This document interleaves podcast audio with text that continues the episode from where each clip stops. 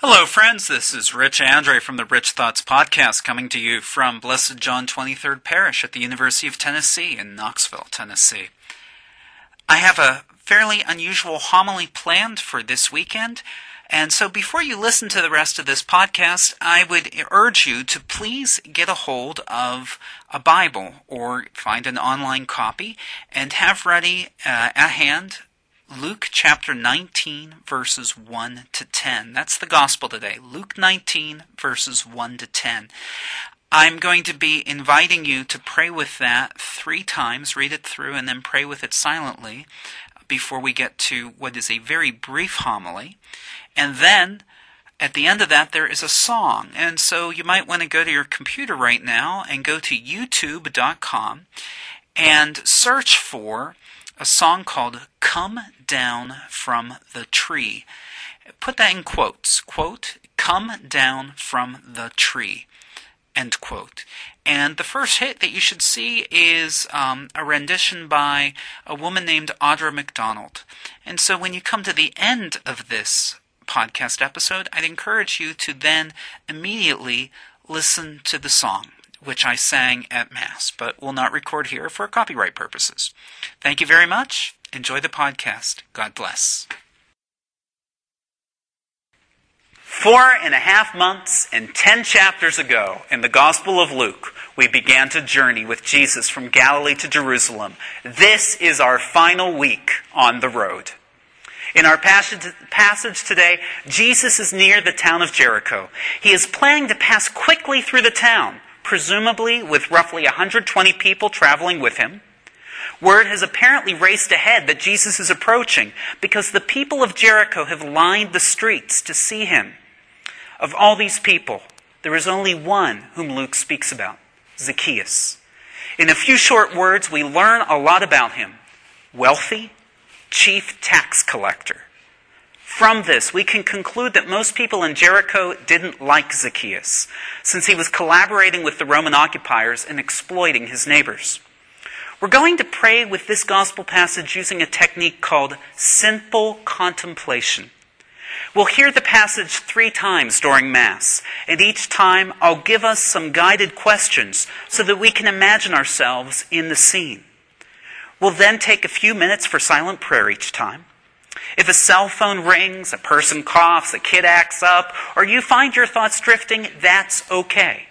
When you become aware of a distraction, just say, oh well, and gently bring yourself back to silent contemplation. But if you want to silence your phones, that's great. but first, let us rejoice that salvation has come to us. We will now hear our gospel passage proclaimed for the first time. This time, imagine that you are a member of the crowd in the city of Jericho.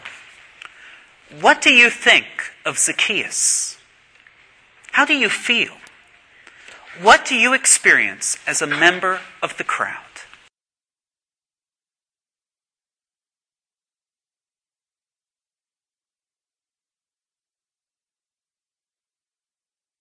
Again, what do you experience as a member of the crowd? We'll sit in contemplation for a few minutes.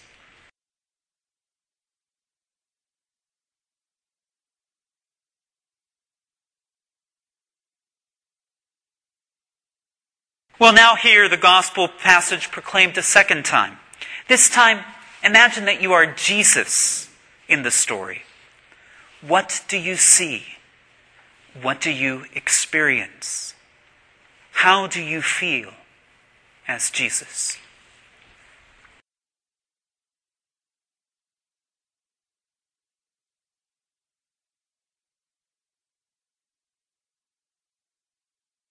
Again, imagining that you are Jesus, how do you feel in this story?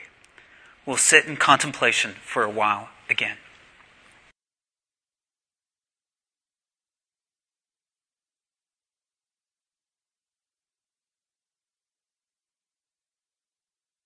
For this third time, imagine that you are Zacchaeus. What do you hear? What do you feel?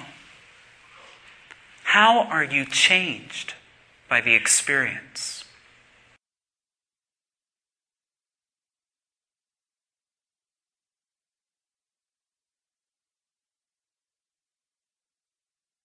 We'll sit in contemplation one final time.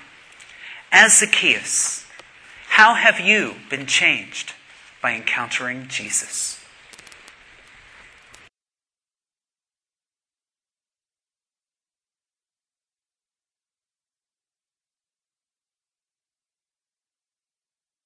When I visualize this scene, one word comes to mind isolation.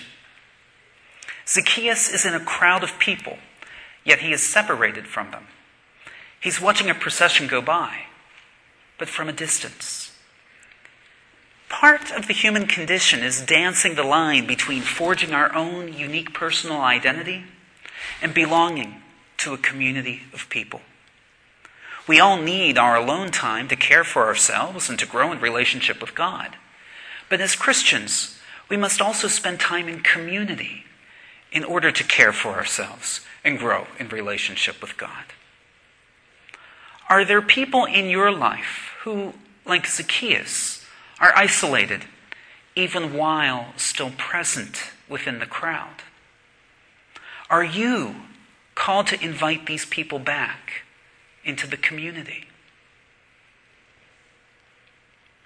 How are you yourself like Zacchaeus? How are you isolating yourself from other people? How are you isolating yourself from God? Are you waiting for an invitation to come down from your tree and join the community of disciples? Consider this your invitation. What are you waiting for?